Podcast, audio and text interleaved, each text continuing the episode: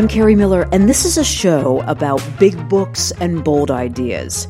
The interesting idea at the heart of Matthew Pearl's new book is what happens to the portrait of an American frontiersman, an icon of the earliest days of this nation.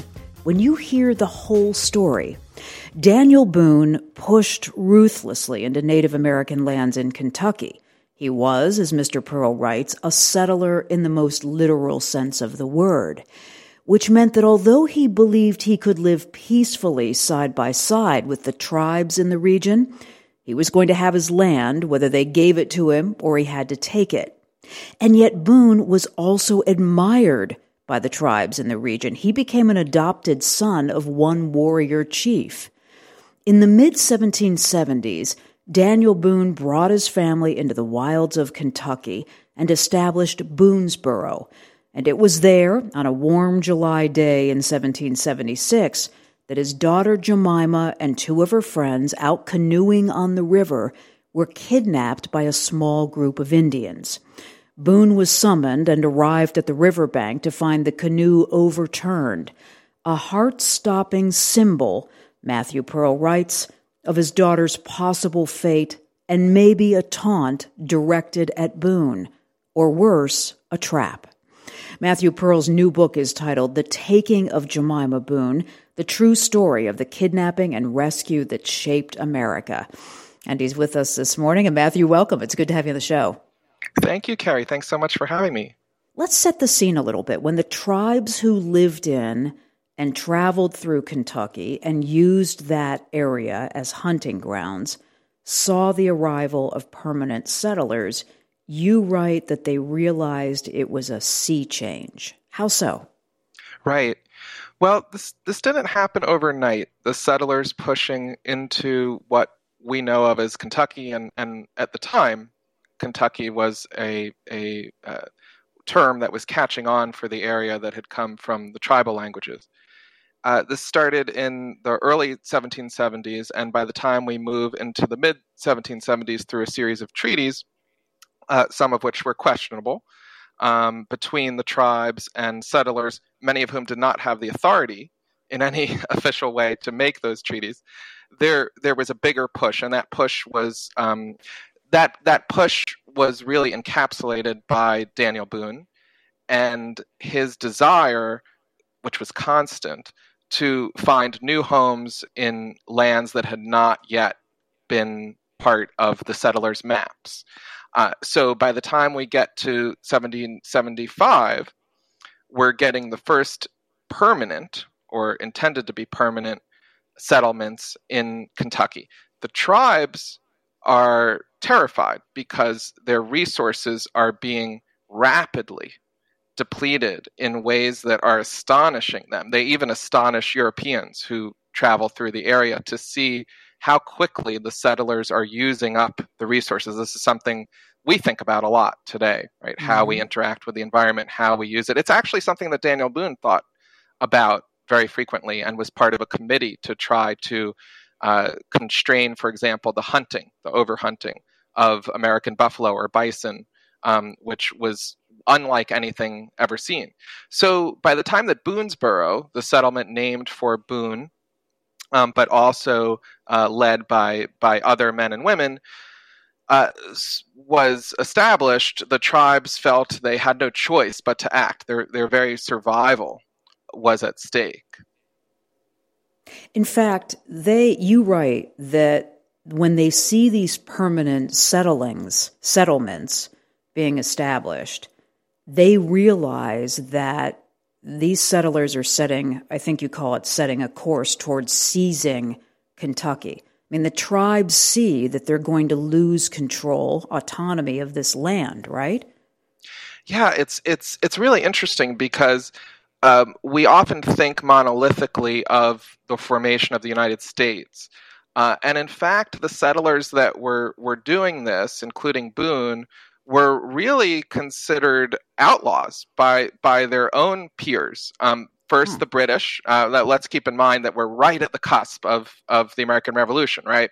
So, first by the British, who are saying you cannot do this, you cannot go that far west, and then as events un- on a larger scale, uh, and the revolution begins. They're also frowned upon by uh, the the very early versions of a kind of uh, congressional uh, committees that are being formed to to try to unify uh, this this burgeoning set of of states into a, into a nation.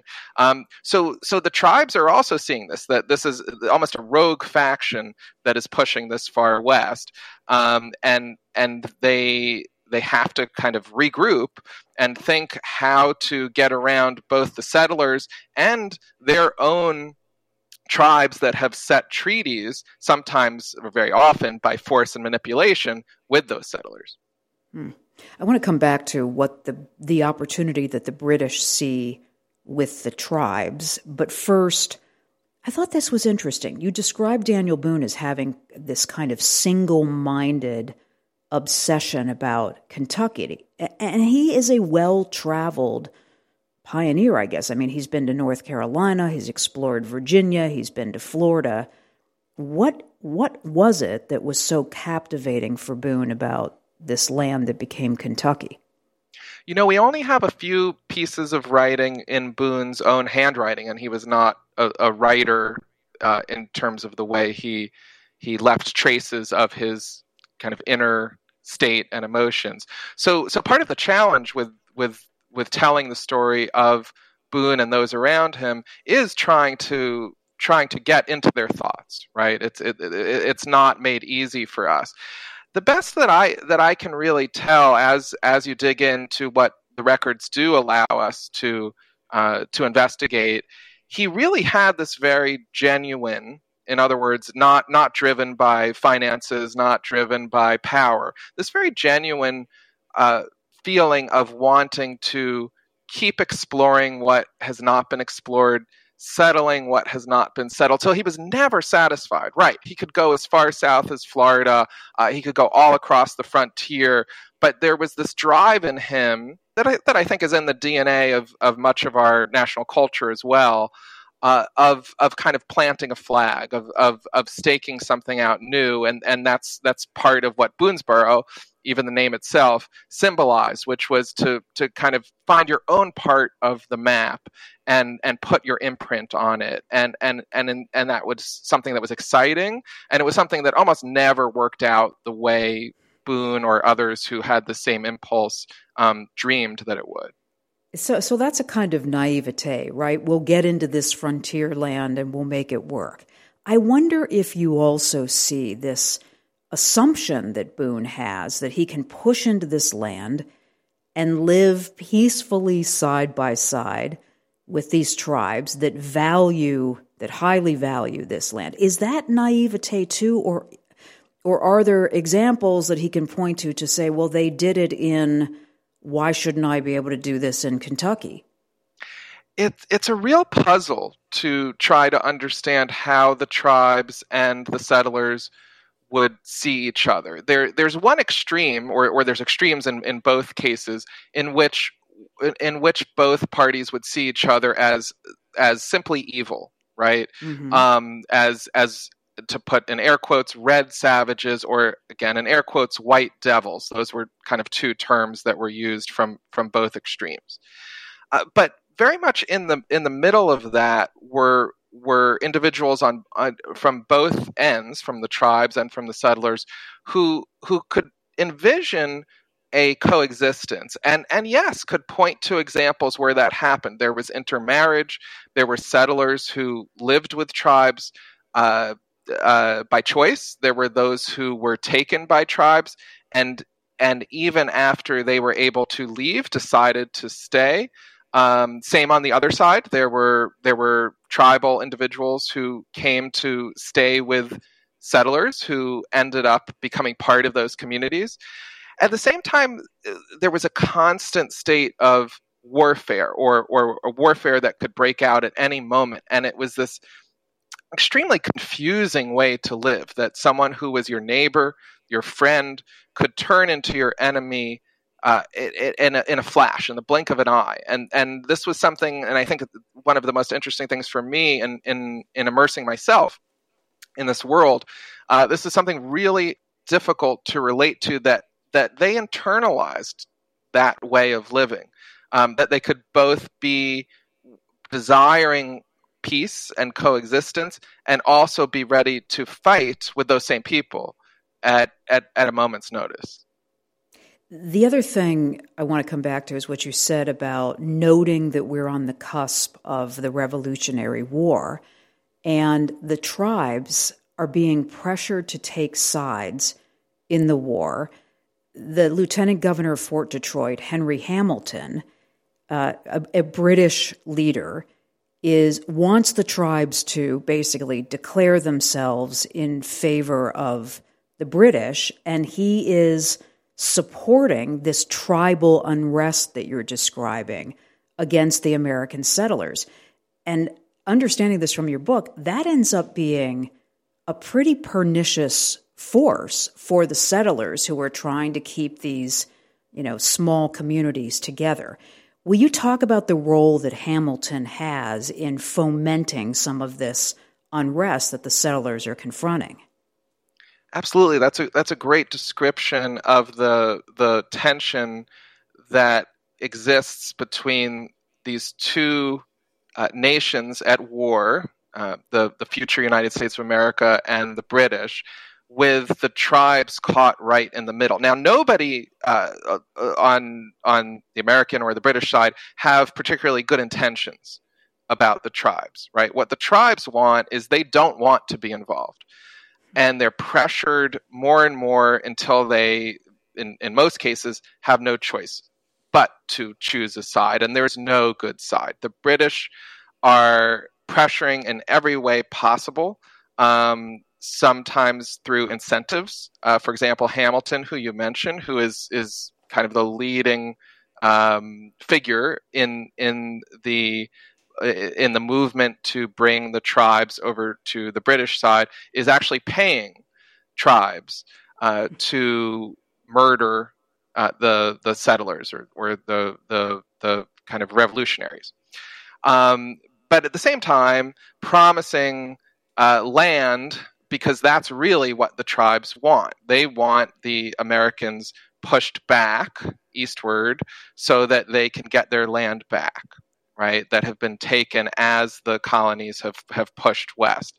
And the British never have any intention of doing this. At the same time, the Americans are making constant overtures to the tribes to keep those who were already allies on their side to help fight the British or to bring tribes that have been neutral or have or have leaned toward the British to their side but again with no intention of actually preserving the lifestyle and the resources that the tribes need to survive. What the tribes are absolutely looking for is the preservation or the return of land like Kentucky that's been taken away from them. And part of what makes that so complicated is that tribal concepts of property did not line up with British or American concepts of property, right? Where where those cultures looked at property as fixed, um, kind of parameters and maps mm-hmm. uh, and mm-hmm. that that remained under single control of of nations of municipalities of individuals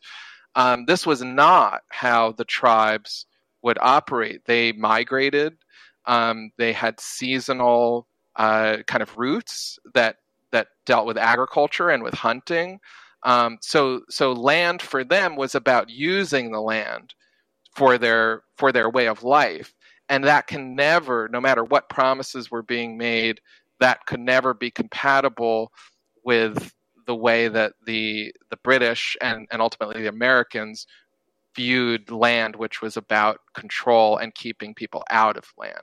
So so the tribes are, are in this awful position, which is part of why the kidnapping of Jemima Boone and her two friends happens at such an interesting moment because it's it's about 10 days after the Declaration of Independence. So it's right at this this formative turn in the trajectory of the Revolutionary War.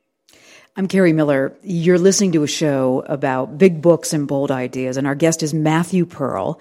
He's out with a new book about frontiersman Daniel Boone the kidnapping of Boone's daughter Jemima, and Boone's own experience as a captive and admirer in some ways of the tribal way of life in Kentucky.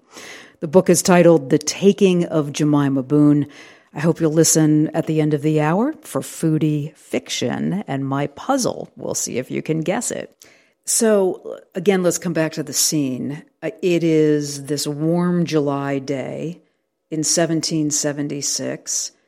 Jemima Boone is, is she 14? Matthew at this point? Yes, we're we're many of the people don't we, we don't know their exact birth date, but that's uh, we, we believe she's probably thirteen at this point. Okay, she is uh, Daniel Boone's daughter, and she and two of her friends are out on the river and they're paddling a canoe, and they're spotted by a Cherokee leader and a group of Indians. Okay, tell me more. Tell the story. Right so so this is uh, pretty early in the history of Boonesboro. This this little this little town, this little settlement, this little fort in the in the middle of Kentucky, and uh, Jemima is of course the daughter of Daniel Boone, the symbolic leader and one of the actual leaders of of the settlement, but by no means the only leader. He has a rival named Richard Callaway, and it's his two uh, two of his daughters uh, Betsy and Fanny, who are Jemima's friends, slightly older than her, and they go out in this canoe across the the Kentucky River. This becomes a uh, one of the most important and um, and popularized and controversial moments of this frontier era when this group, as you say, of tribal warriors. Um, it's it's both Cherokee and Shawnee, led by mm-hmm. a tribal leader named Hanging Maw, or called Hanging Maw. Uh, sort of uh, comes out of the the vegetation and grabs the canoe in a way that suggests they almost certainly were certainly were surveying and watching this particular canoe. And Hanging Maw actually knows the Boones. he was at the negotiation in 1775 in which the treaty is made between Cherokee leaders and settlers to quote unquote sell this part of what would become Kentucky. And I put that in quotes because uh, there, there's very little authority attached to this sale. And in fact, there have already been restrictions on private individuals purchasing this kind of tribal land. It's, it's actually if we do think of it as a sale, it, it would be the probably still the biggest sale of land in the history of the country. Uh, but mm-hmm. Hanging Maw at that time um, both met with and spoke with Daniel Boone and met Jemima Boone. So he he recognizes Jemima as the the tribal warriors grab the canoe. And in fact, one of the first things he says is he points to the other two girls and says, "Are they your sisters? Are they are they Boones also?" And Jemima uh, instantly thinks um, that she can protect her friends better by saying yes, which she does. She lies and says these are her sisters, because Boone is so important that if in other circumstances uh, a, a, tribal um, faction might have reason to kill people that they are encountering, settlers they're encountering for a variety of reasons, including what we talked about with, with the British pressuring and in, incentivizing them to do so. In this case, uh, the the tribe could see them as leverage, which is which is what happens, and they they take them. Here's a fascinating little morsel. Um, Hanging Maw, again, a Cherokee leader, but as you've noted, he's working with uh, members of the Shawnee tribe too, and, and I want to talk about that in a minute. But he knows George Washington. He fought with George Washington in the French and Indian War. I mean, he's somebody who is, you know, connected. So we have to believe that he understands the gravity of what he's undertaking here in this kidnapping. Absolutely, and and Boone, as a young man, Daniel Boone was also in that the French and Indian War, and and probably crossed paths with George Washington, or, or at least saw him. Um, so th- there's there's definitely every reason to believe that Hanging Maw is is laying out a a very specific tactical plan here in leading this group of Shawnee, because ever since that treaty was made there has been a a sort of underground tribal movement to undermine the settlement in Kentucky. and so this gives them an opportunity to to take hostage essentially three very important young women because of where they're coming from, Boonesboro, the, the primary settlement in Kentucky, and because who they're related to, uh, which Hanging Maw believes is is Boone. But even if he knew the truth, Richard Callaway, the father of the other two girls, is also an extremely important frontier leader. So that this gives them a opportunity to put pressure, just as all this pressure is being put on the tribes, to put pressure back onto the settlers to do what we're not sure because we don't get quite that far, but almost certainly to to come to some agreement in which they could push the settlement uh, out of Kentucky. Quick observation here. I thought it was interesting that you point out that there is cooperation among some of the tribes in the region. I think sometimes historians, um, or maybe again, the way we learn history is that the tribes are always at war, you know, with each other. And um, this is Hanging Maw's Cherokee. He's working with the Shawnee. That's going to end up being important in deciding what to do with these girls and, and then the events that follow. Explain why. Right, and that's so important to uh, to bring up, which is that I think we we often think of tribes as as these competing units of of people, which they certainly are at many times. Um, but at other times, they are in negotiation with each other, in coordination with each other, in cooperation with each other. The other thing we often do is we think of each tribe monolithically that mm-hmm. all the Cherokee believe in X, or all the Shawnee uh, uh, allied themselves with or against Y or Z, right? And that's not the case. Just like in any other population, there's a variety of decisions, of perspectives, of allegiances, of animosities. Uh, so, because the uh, ironically, the the settlements in Kentucky unify those tribes because they are all being harmed by it. So some some of these tribes that might in other ways be at odds with each other, and the Shawnee and Cherokee were were quite different culturally by this point. Um, all the tribes also have have long histories through which they they change. Sometimes they splinter off, form new tribes. Um, the Shawnee is known as as much more militaristic and geared toward war as a solution as opposed to toward diplomacy. So this pairing of Hanging Maw leading the Shawnee group is instigated by the fact that they're in such a, a kind of crisis as this this crucial land uh, crucial to their to their hunting in particular in Kentucky and also their migrations is being rapidly taken over by the settlers so so that makes this a key moment um, both for the tribes and for the settlers as they try to think how they're going to coexist or if they're just going to be in perpetual war with those tribes. More ahead after a short break. Support comes from Delta Dental of Minnesota Foundation, making dental care possible for Minnesotans in need by funding nonprofit dental clinics, expanded dental workforce, and school-based programs to improve oral health. DeltaDentalMN.org/NPR. Programming is supported by Best and Flanagan building close relationships with all their clients, including individuals, businesses, nonprofits, and generations of family members seeking legal advice. Best and Flanagan, lawyers you know. Online at bestlaw.com. Hey, did you know the Minnesota Now podcast is here?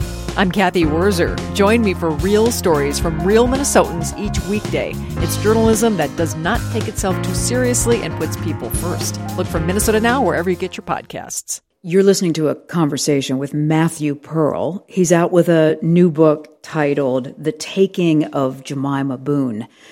And I'm Kerri Miller, and this is a show about big books and bold ideas.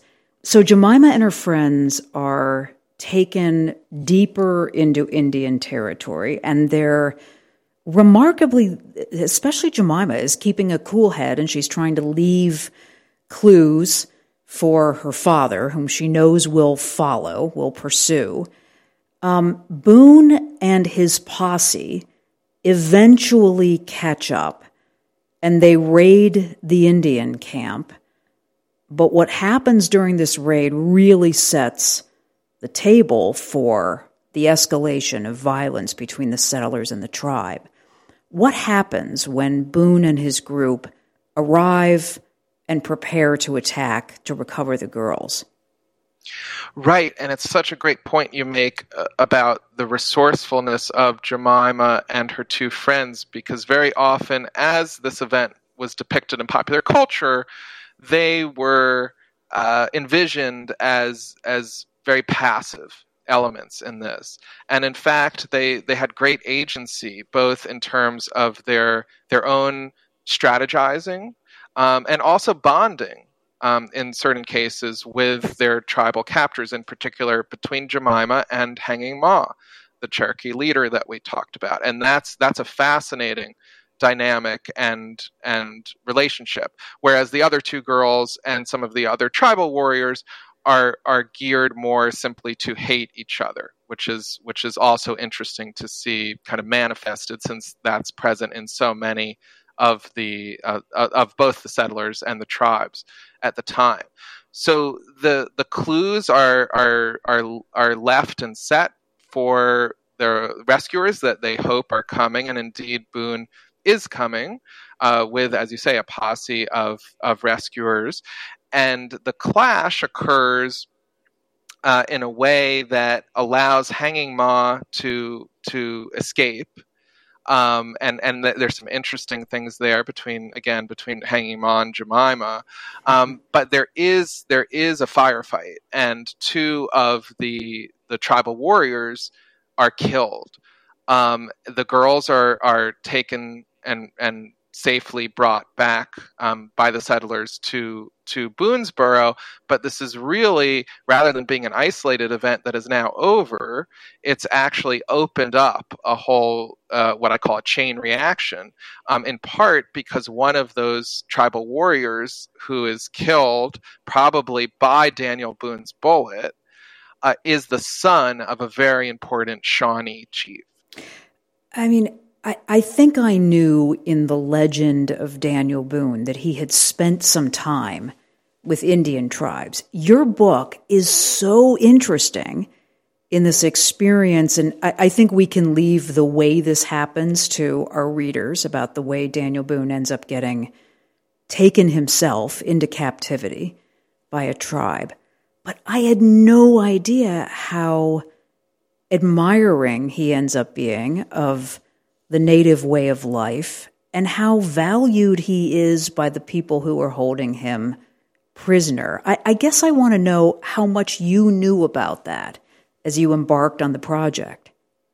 Sure, thank you for asking. But you know, when I write, uh, part of of why I write is to to learn um, and and to really immerse myself in something new, as opposed to kind of take one thing that I know or that I come to know really well and then just just put it on repeat. So this was absolutely a learning experience for me as a writer and a storyteller.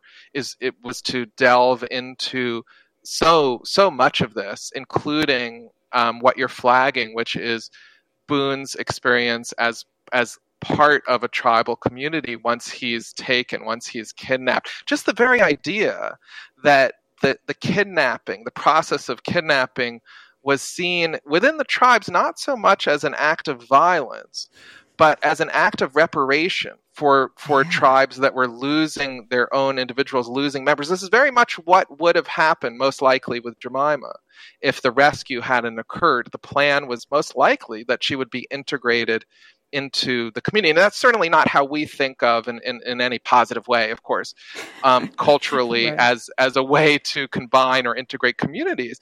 But but again, it's it's it's so interesting and so difficult to put ourselves in the mindsets of, of all of these individuals and that and, and where they're coming from. But but Boone very much ad- adapted. Now, on the one hand, he he's he's plotting and figuring out what am I going to get out of being in this tribe? What intel can I gain mm-hmm. from this? Right? What knowledge? Um, but this, uh, but on the other hand, he is also genuinely integrating himself into the culture. Uh, he is admiring and appreciating the individuals um, the family that he's taken into, which, as you say, without going into the weeds, is actually the family of the warrior that he kills during the rescue of Jemima. So it's this mm-hmm. it's this really uh, this really kind of mind blowing um, trajectory and arc to to chart that he's welcomed in, not in in a way to trick him, right? Um, but but in this in this kind of dual way of neutralizing him as an enemy and of and of appropriating his skills. He's teaching the tribes his skills just as they're teaching him theirs. He's earning their trust. Um, and he's also feeling very much like part of that family to the extent that later on in his life, when when the Boone family would run into his his tribal sister, she would greet them as family. He has a very close relationship with a woman who, with one of the Indian women, who he thinks of as his adopted mother. Right. And she is very, I mean, she loves him by the descriptions that you give us of their parting on the day that he decides that he can escape the captivity. Yeah? Absolutely, she even helps him. She and and some of the other Indian women help him once they see he's he's going to escape, not not giving him the idea to escape or or mm-hmm. or telling him to escape, but but once they see they cannot stop him from escaping, they actually help him and help him in a way to avoid capture uh, which would which would almost certainly turn violent, both for him and for those trying to capture him from the tribe. So it's again this this, this sort of nexus of all these competing um, emotions and stakes and feelings toward each other and toward one's own community and toward communities that that are separate from yours. Uh, and and it's it's so uh, to keep repeating myself. It's so fascinating to try to think how they kept all of this in in three dimensions in in their in their in their kind of inner life their emotional inner life which again we we tend to flatten i think when we think about life in in the 17 and 18, 1800s i think we tend to try to we we tend to kind of caricature it when in fact in, in so many ways it's it's so much more dimensional than what we tend to encounter or experience. You know, for me, I'm always so much more excited about history when I feel like I'm jumping in, in into the thick of it, rather mm, than right, looking at right. it from from from a bird's eye view. Not that that's not important; it is, um, but really feel what it must be like to to walk in the shoes of people involved. And in this case, as you say, it's much more complicated than I think many of us uh, kind of grow up um, learning about the frontier error might might think and and there's so many more uh, dynamics and and motivations uh, present in, in each of these uh, sort of competing elements of, of that world of the of the settlers of the tribes of the women who were so often marginalized um, in in both of both of those worlds. Okay, so so that's what I wanted to say is I, I think from a contemporary perspective, we would we'd be confused about Boone's relationship with the tribes. I mean, it appears hypocritical. It's puzzling. He respects their ways. He he loves some of these members of the tribe that are holding him hostage. But he really has no compunction, I guess, about taking their land from them and you know, deeply affecting the future stability, I guess, and health of of the tribes. And and I, I don't want to forget what you just said. They they it isn't that he didn't understand this. It, it's that in that day they were kind of able to hold these contradictions. That what was what it was to be a settler. What what would you add to that, Matthew? Right, that that so that's just a I think a beautiful description of it, and and it, it's it was one of the most remarkable parts of this, both both from the tribal perspective and from the perspective of Boone. And and one clue that we have that Boone knew how charged this was even in the moment was that he had to hide many of these feelings and emotions from Right. those settlers in in his community once he's back in in the settlers uh, with the settlers, um, because he knows how many of them would react to that. So on the one hand, there's there's a a, a kind of internalization of of all of these contradictions, right? That that simply all these all, all of these contradictions can can exist uh, together in a way that that can feel confusing to us. On the other hand, he recognizes that he's able to hold more of those contradictions together than many of his contemporaries.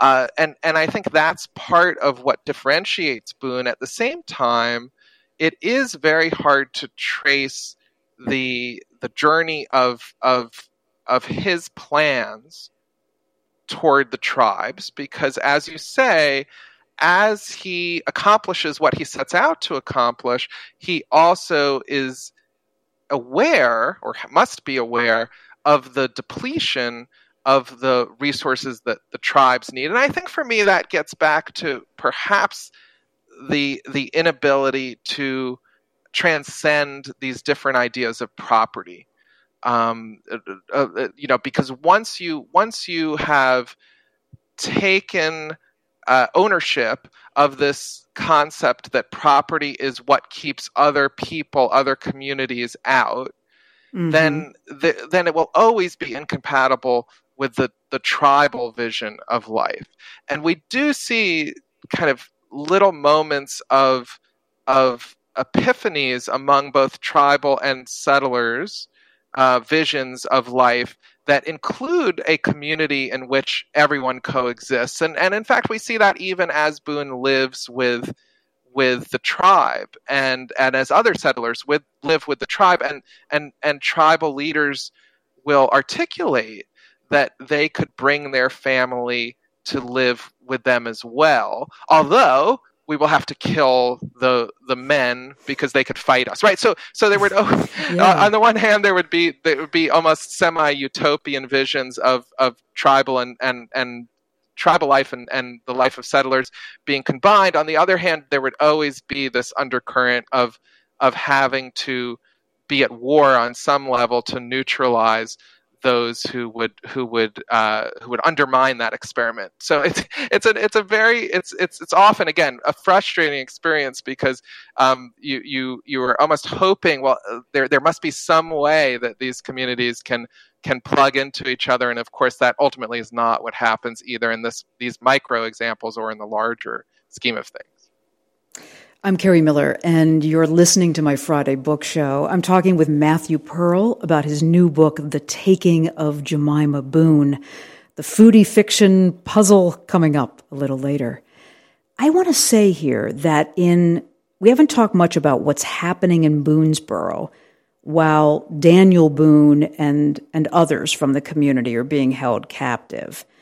I mean, in his absence, Boonesboro's future becomes really uncertain. His wife, Rebecca, and her extended family go back to North Carolina for a while, and Jemima Boone stays. She ends up marrying, I think, at 14 years old, which is mind blowing in and of itself. But, um, but she's determined to stay. But, but am I right that that much of his wife's family and other members of the community leave leave Boonesboro? That's right. Wha- In fact, yeah, what the Boone children.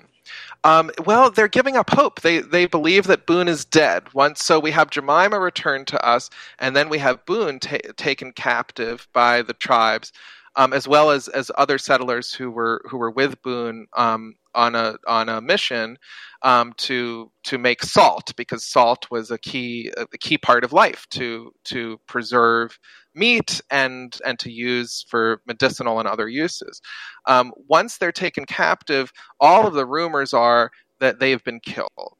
Um, and a few of them do die. Boone, of course, is alive, but nobody could say that for sure. So not only his wife Rebecca, who's an incredible uh, person and character, uh, and but but their other children as well. The, the Daniel and Rebecca's other children. Only Jemima decides that no, my father must be alive. So there's this interesting symmetry um, between when Jemima is taken and Boone has to believe in his heart even though there, there's reasons to believe that Jemima won't survive that, that he can get her back alive. And now Jemima is is uh, kind of the rock in Boonesboro, saying, "I'm not going anywhere until I can help bring my father back."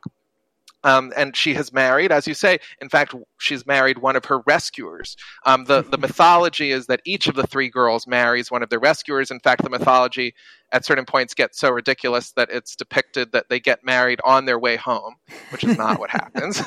and in fact, only only two of the two of the it's still it's still a, a, a, good fraction of them, but two of the young women end up marrying the rescuers.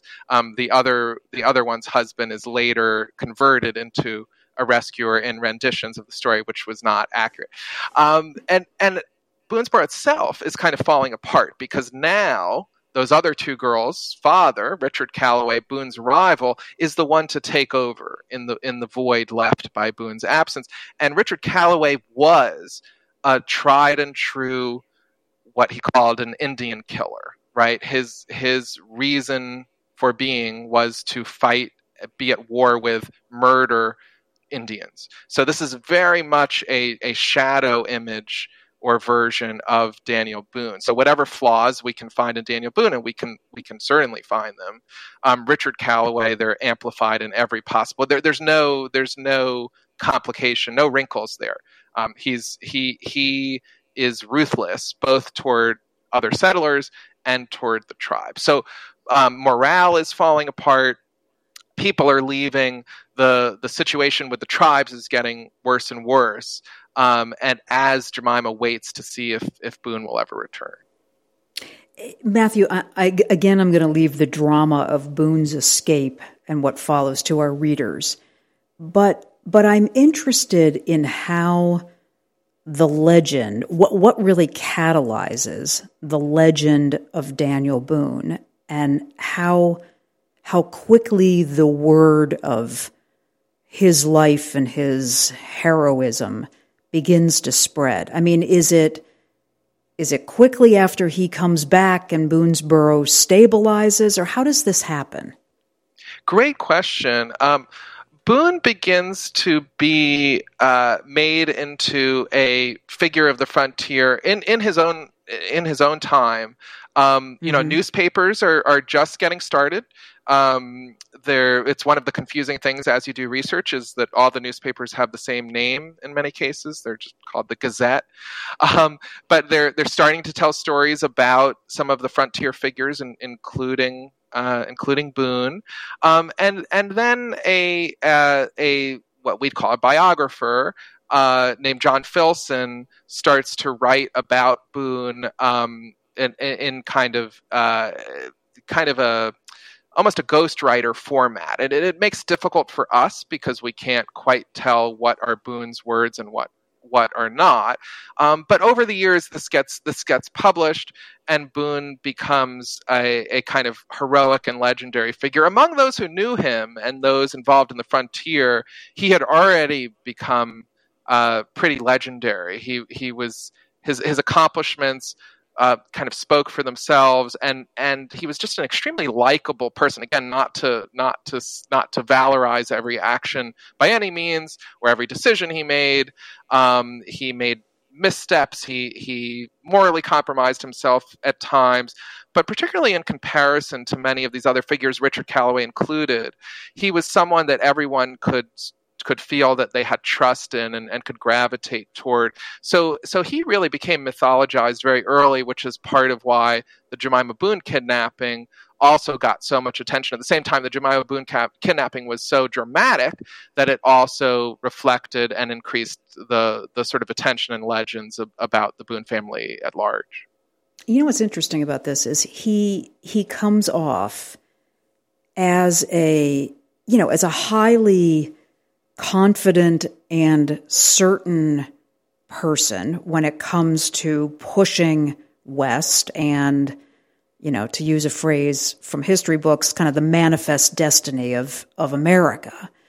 And yet he still kind of strikes me as a pretty humble figure.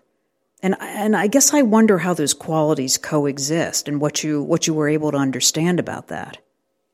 Yeah, I think that's that's really perspe- perceptive. I, I, I think um, you know, there's been a narrative that's that's more modern that Boone was a terrible businessman, um, mm-hmm. and and was not was not particularly good at at kind of financial uh, aspects of his life, and, and and there might be, I think there is some truth in that, but I think more so it, it's it's it kind of leans into what you're noticing and pointing out that that he really was not very self-aggrandizing. He he he was not trying to build himself up in this way. He I think at at at, at a deep level was really someone who was very family oriented um, and very much about experiencing life on on the level of nature. I mean, his passion, and this gets back to that that